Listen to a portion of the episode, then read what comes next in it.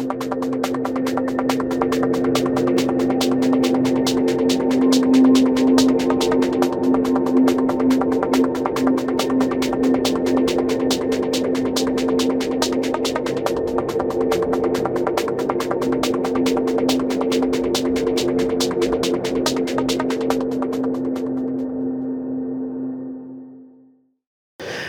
invite you to stand. We're going to look at Matthew 13, verses 44 through 46 today. We're going to look at two parables this morning.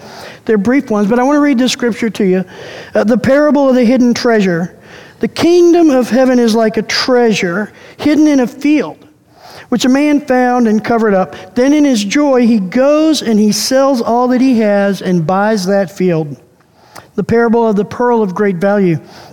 Again, the kingdom of heaven is like a merchant in search of fine pearls, who, on finding one pearl of great value, went and sold all that he had and bought it.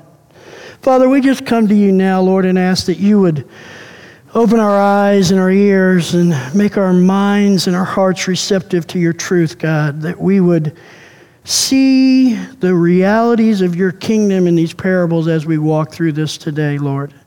We just ask that if there is anything that's, that's spoken here this morning that's less than the fullness of your truth, God, I just ask that it would fall to the ground. And most importantly, God, we ask that your spirit fill this space in this room and everything we hear is filtered through you, that we may have a deeper understanding and knowledge of your kingdom and desire it more greatly. And we ask all that in Jesus' name. Amen. Hey, you can have a seat. So, um, Back in April, Doreen and I took a 30th anniversary trip to Ireland. And, and when we do stuff, when we, when we go off on trips like that, it was just the two of us.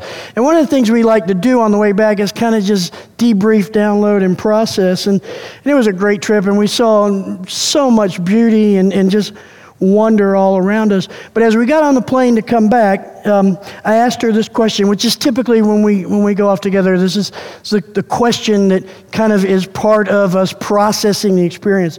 And so the question was this: What's your takeaway from the trip? What did God invite you into exploring and appreciating more through this trip? And her answer was light. There were days where it was overcast, and, and then the sun would come out, and everything just looked different in the light. And, and I noticed it too. But, but her takeaway was you know, that God is light, and Jesus is the light of the world. And when you see things illuminated with light, they look completely different. And then um, she asked me what my takeaway was, and mine was two words desperation and devotion as we traveled around, we saw all these beautiful cathedrals and churches and, and things that people had built out of devotion to God. But we also saw places where uh, very early in, in the Christian church, like two, three, four hundred AD, these followers of Jesus had gone off to just live lives of full devotion to Him in remote sites. And, and um, they had said, you know what, we're going to alter our life we're going to go just to be alone with God and seek Him in, in different ways other than being kind of trapped in our culture. And honestly, when I left Ireland, I got on the plane and I had this, this desire for this greater desperation and this, this deeper devotion in my own life. And, and I felt as if my desperation for God's kingdom wasn't really adequate. That, that you know, I wanted it, but it wasn't the same desperation. I just wasn't desperate enough for the kingdom of God. And, and I felt like my level of devotion to Jesus wasn't deep enough. I felt like, you know, I had this, this devotion, but I wanted a devotion that would lead me to a place where all I sought was God's kingdom, the kind of devotion that would lead me to live a life, not necessarily to run off somewhere on my own, but to live a life that every moment was this deep devotion. And, and so, desperation and devotion have kind of been two words that have just been the spiritual residue for me from that trip for the last few months. Now, unfortunately for you, I want to invite you into sharing in my longing for desperation and devotion today. And so here's my question for you What are you desperate for? What are the things that preoccupy your mind this morning?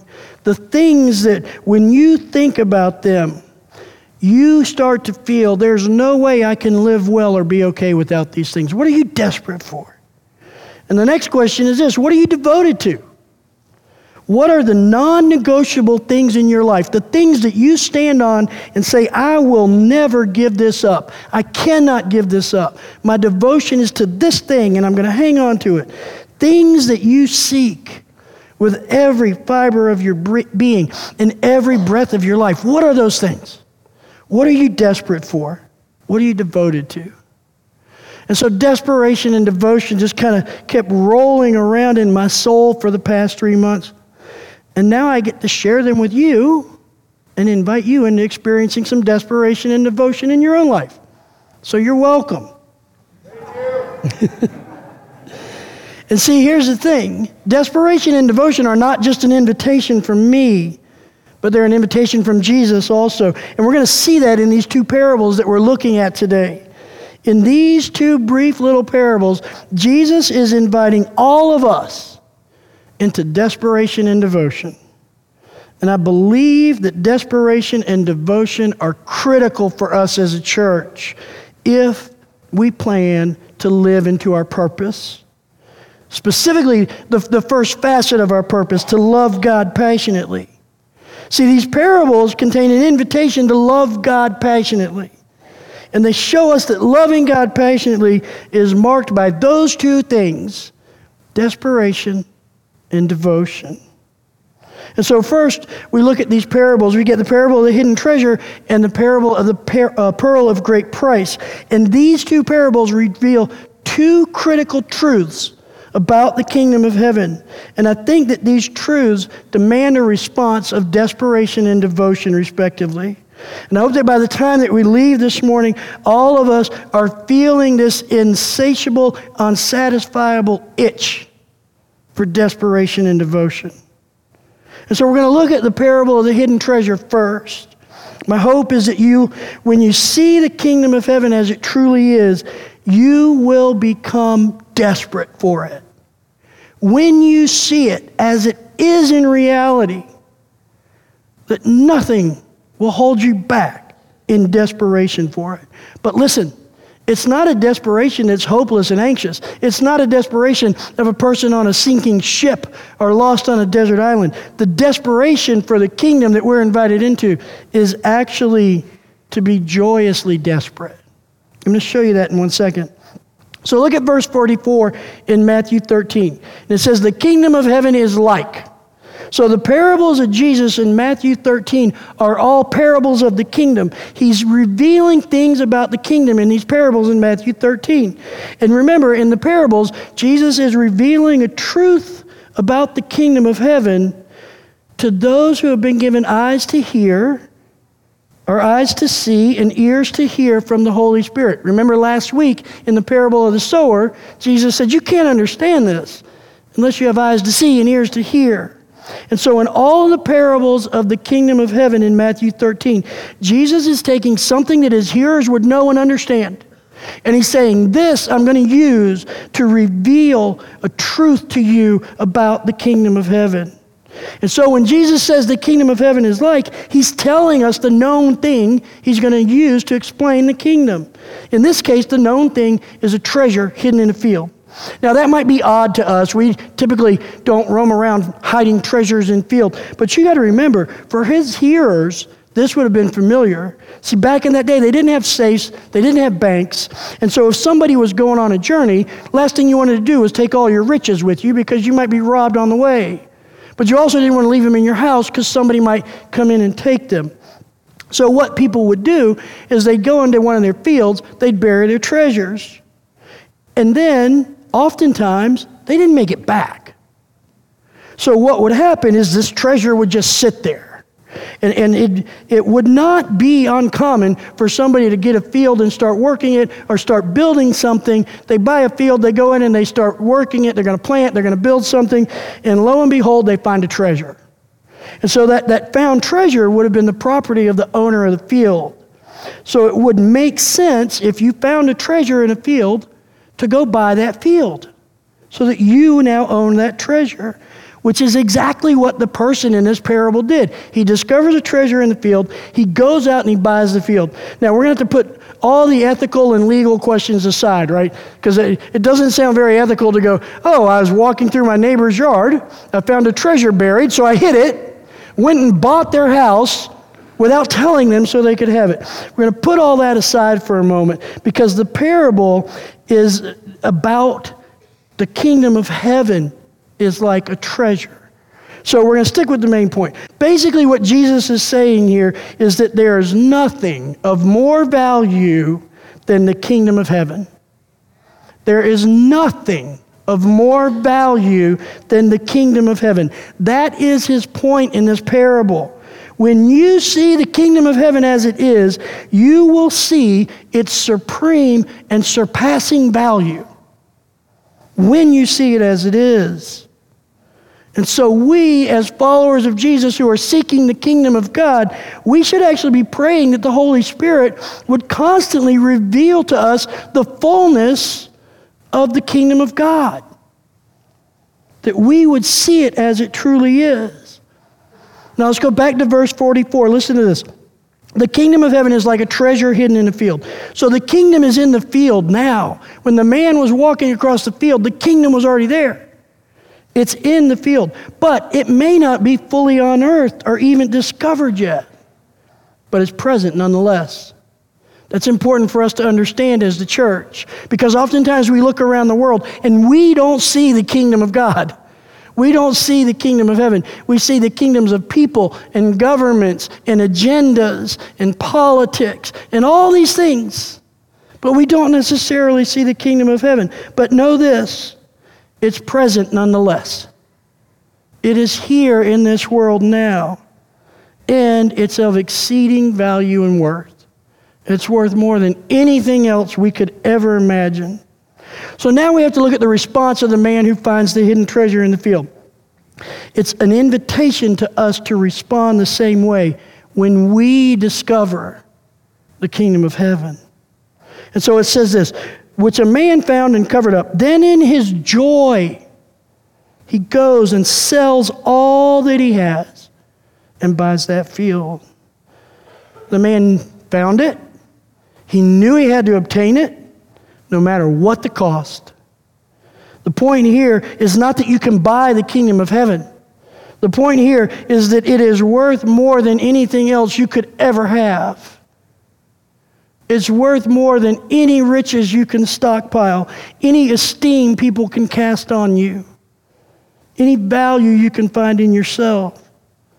In short, having found the kingdom of heaven in this world, in that field, the man became desperate for it. He said, This above all else is what I need.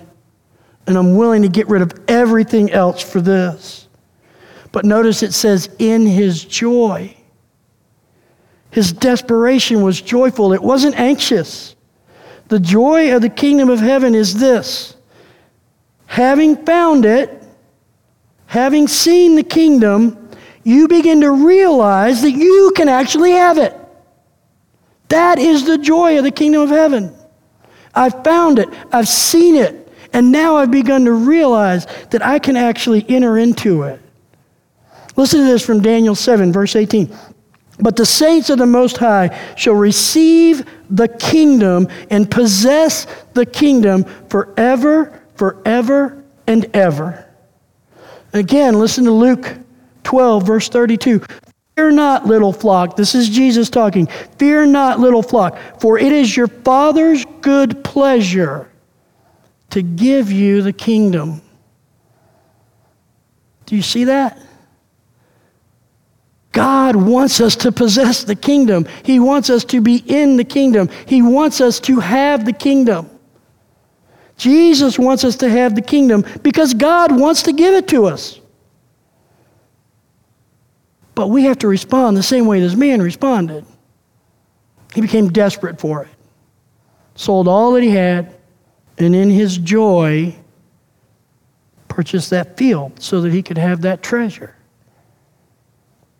desperation is what led him to do this. Notice what he did. He goes and sells all that he has and buys that field. Did he want the field? No.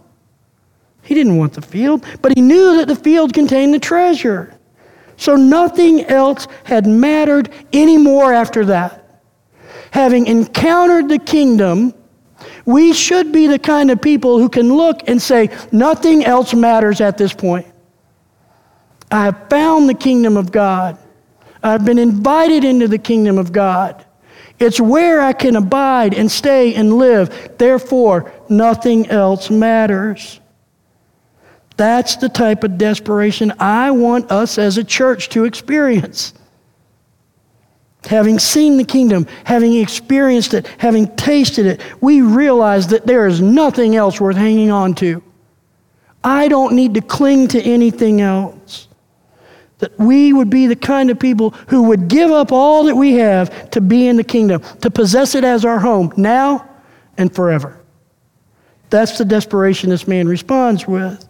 See, the reality of the kingdom that Jesus gives us in this parable is that it is, it is worth more than anything else in this world. The response Jesus invites us into in this parable is to desperately, desperately seek the kingdom of heaven, to give up all else, to have the kingdom. There is desperation.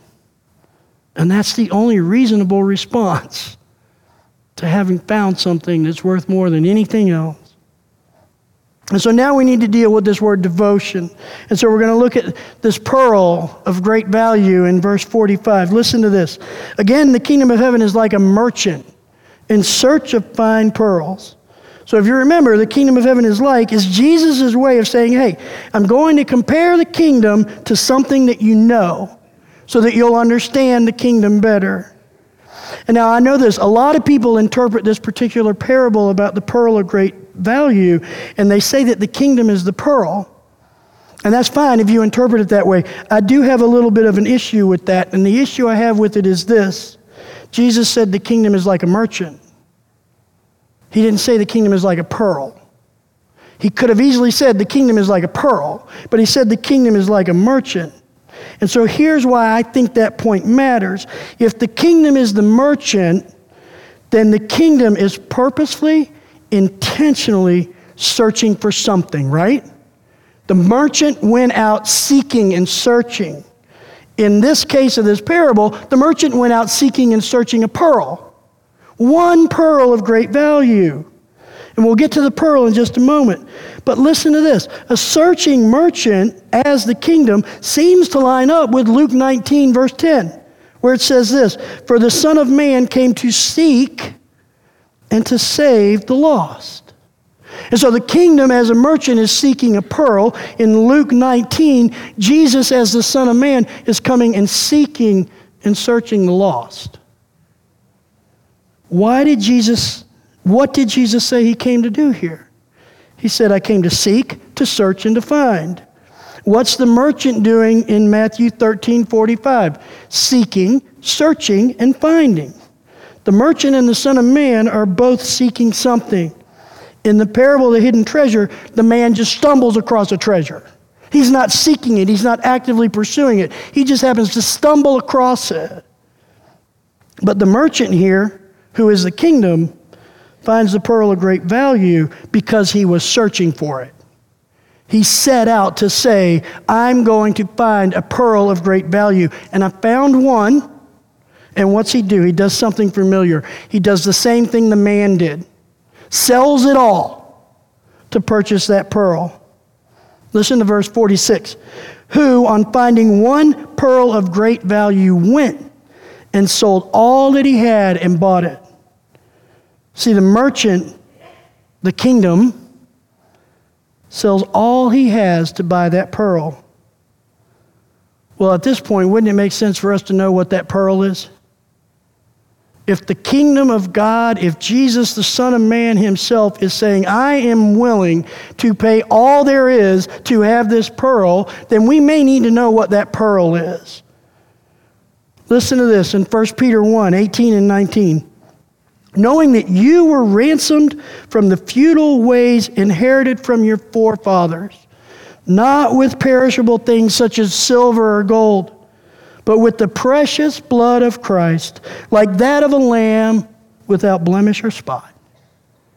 Do you see what's happening here? The kingdom ransomed you, not with precious things that are perishable like gold or silver, but with the most precious thing that is imperishable the blood of Christ, who is the kingdom. The kingdom is the merchant searching for the pearl. Jesus, the perfect, imperishable, glorious, and magnificent Lamb of God, the kingdom of God in the flesh, sees you as that pearl of great value. And as such, he's fully devoted himself to you. He sold all that he has to purchase that one pearl of great value. That you would be his, with him, and in him, and he in you forever and ever.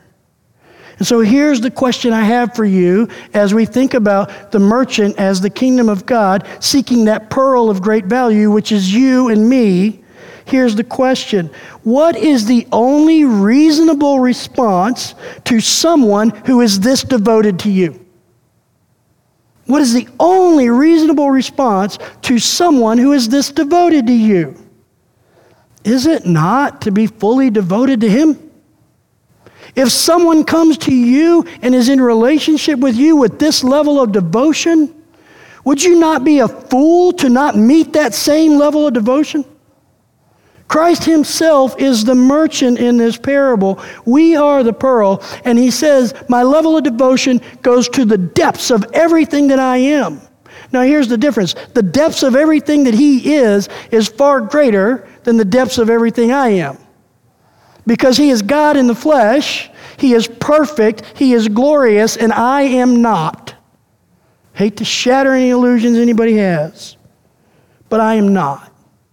And so, even when Jesus comes to me and says, I will be fully devoted to you, my response is still inadequate, even if it's full devotion.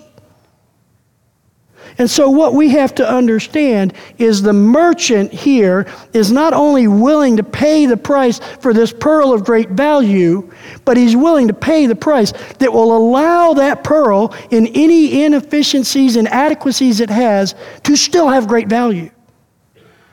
The value of the pearl is the price that was paid, not the pearl itself.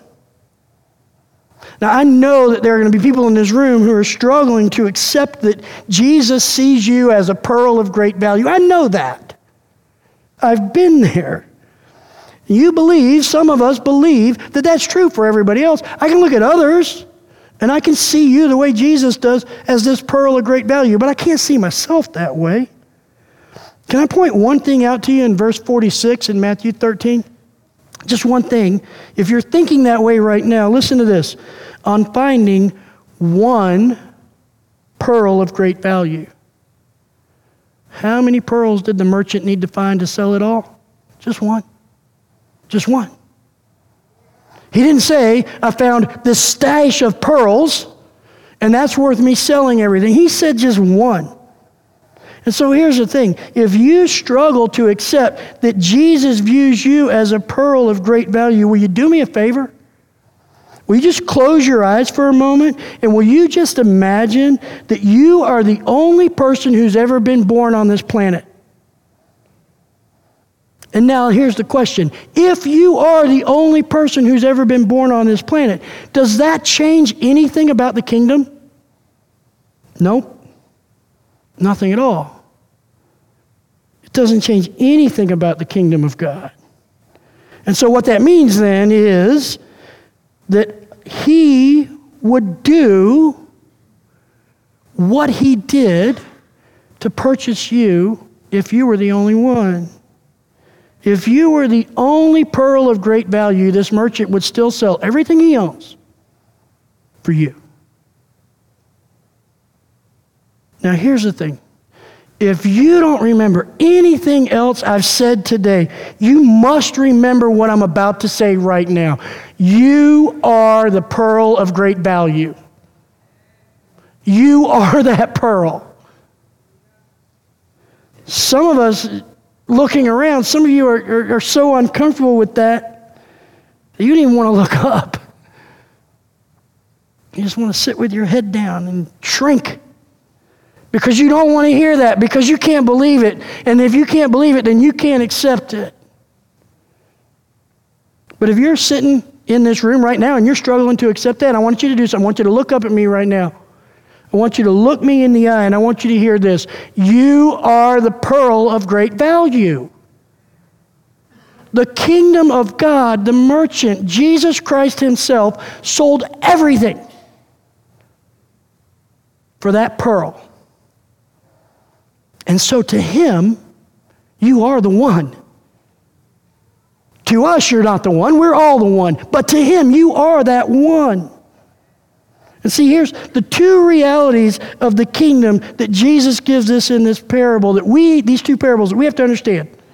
The kingdom of heaven is more valuable than anything else ever, anywhere. The kingdom of heaven sees you as more valuable than anything else ever, anywhere. When you put these two truths together, there's only one reasonable response to become desperate for the kingdom of God and to become fully devoted to the one who sees you and sees me as worth giving all of himself for. It's the only reasonable response. And so, all that's left, knowing that the kingdom is of great value and that the kingdom sees me as having great value, all that's left is for us to respond. This is truth. This is reality. The question now becomes what do we do with it? And we have to respond with desperation to possess the kingdom that God desires to give us. Desperation that says, I need nothing else, I want nothing else. Lord, if it is your good pleasure to give me this kingdom, I will make space for it in my life and receive it. And then we need to be desperate to allow the total and absolute rule of the kingdom of heaven in our lives. Because I can tell you this every issue in my life, every struggle in my life, every situation that's gone poorly is not a product of the kingdom of heaven ruling. It's a product of me ruling when the kingdom of heaven should have ruled. And so peace comes as the kingdom of heaven takes over greater and greater rule in my life because I'm becoming increasingly more desperate for that. We must respond with devotion to the one who's devoted to us. Those are the only two reasonable responses become desperate, become devoted. There's no other path forward in these parables. If the kingdom is that hidden treasure, I should be desperate for it. If I am that pearl of great price and the kingdom is that merchant seeking me out, I should become devoted to Him. Desperation and devotion lead to loving God passionately. If we as a church are going to love God passionately, then we will do it through the paths of desperation and devotion. Passionate love builds up, rises up, gets fanned into flame when we're desperate. Passionate love becomes active in our lives when we're devoted. It's the only way we will become a people who love God passionately. It's to be desperate and devoted. See, the desperation and devotion acknowledge not only the exceeding value of his kingdom in my eyes, but also acknowledges my exceeding value in his eyes. That's what I think we need as a church, as people who need to heal, who need to come alive in Christ. I believe that if, as we begin to see the value we have in the eyes of Christ, much of our past mistakes and sorrows will be washed away. We won't see ourselves as a product of our worst decisions. We'll see ourselves as a product of Jesus' great love. And so, can I just, if you're sitting here today and you go, yeah, but I'm not really a pearl of great value, can I just take a little moment and, and point out how pearls are made? If you know how pearls are made, I apologize in advance, but, but I just want to take a moment to explain this so that maybe you'll begin to see that the process of a pearl being made is a process that Jesus is working in us. See, here's the thing pearls aren't made from comfort and peace, they're made from irritation and discomfort. A pearl is formed when sand or some other irritant gets inside an oyster. And then that oyster begins, in its irritation, begins to secrete a substance called nacre. And this substance builds micro layer after micro layer over this rough little grain of sand. And as it builds, it's smooth. And this makes the sand tolerable for the uh, oyster. And so it keeps doing it, and, and it becomes something that can abide in the, the oyster as it layers it. And I know some of us think that Jesus could never see us as that pearl of great value because we think we've just done too much to irritate him. Honestly, we look at our past and we go, yeah, if Jesus is the oyster, I am the intolerable sand. If you place me in him, he, he's just going to be irritated. There's no way he can have comfort with me in him because I know me and I'm bad. I've, been, I've lived a horrible life. And there's no place for me in him, so he's just going to spit me out. And we, we think that our sin and our failings are just more than he can stand. There's just no way I can take that in. And so we're the grain of sand that he says, Yeah, I got to get this out of here.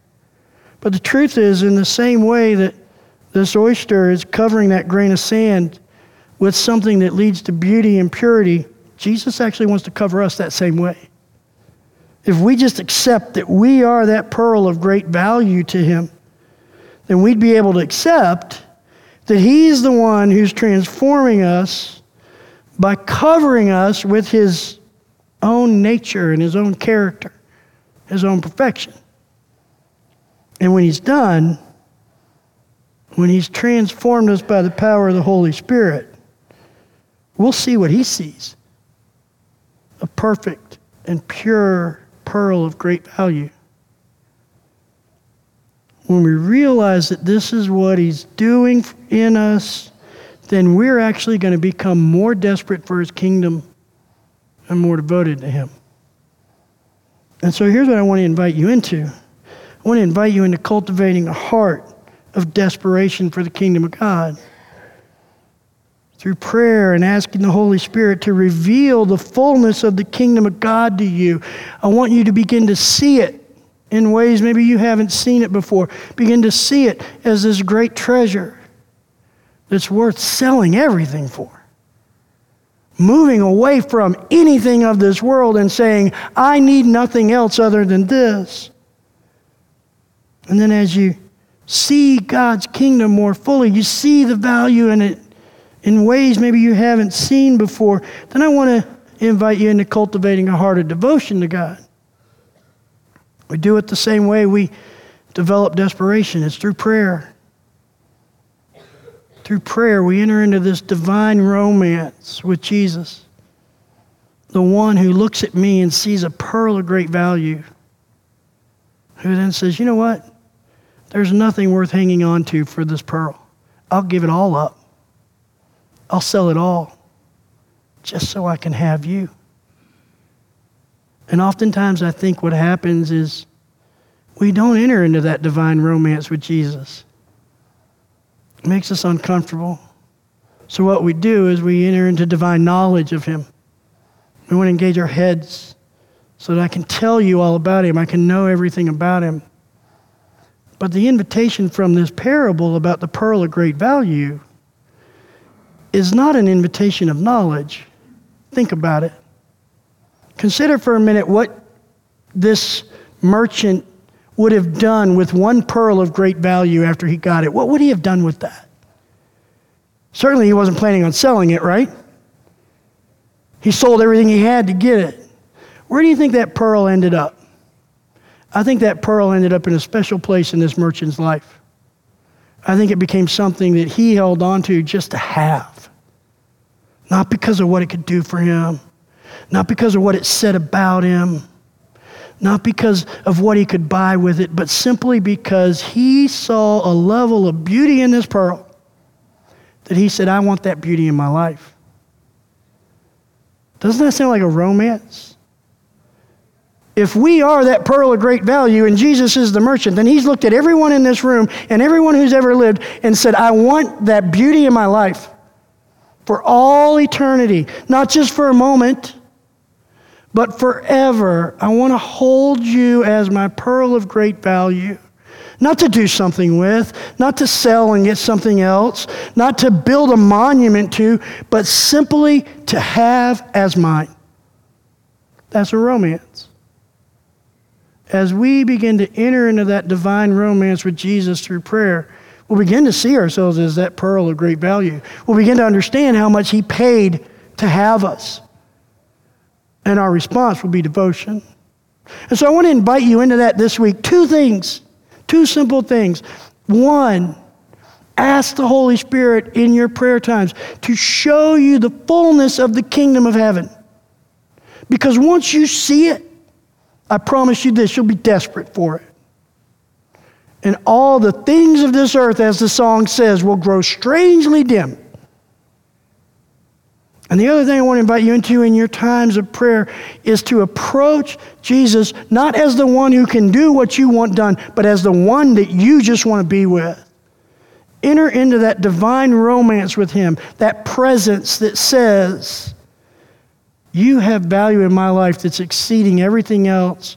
And I know I have value in your life that's exceeding everything else. So let's just be together. Father, we're so grateful and thankful that your kingdom is one of such surpassing value that we can't even fathom it. That, that there are places in your kingdom that you have designed for us out of love. And so, God, help us see those things. Just the value of your kingdom that exceeds everything else we could ever possess or desire or have here. And Lord, also make us a people whose eyes are open to the depths of the devotion of your Son to us. Help us see that through your eyes we are a pearl of great value. And that you are like that merchant, seeking everywhere to find what was lost, and then paying the fullest price to redeem it and make it your own. And so, God, help us live into this divine romance of presence with Jesus every aspect of our lives in Him. And let Him be that constant companion with us as we walk in all things. We ask all this in His name. Amen.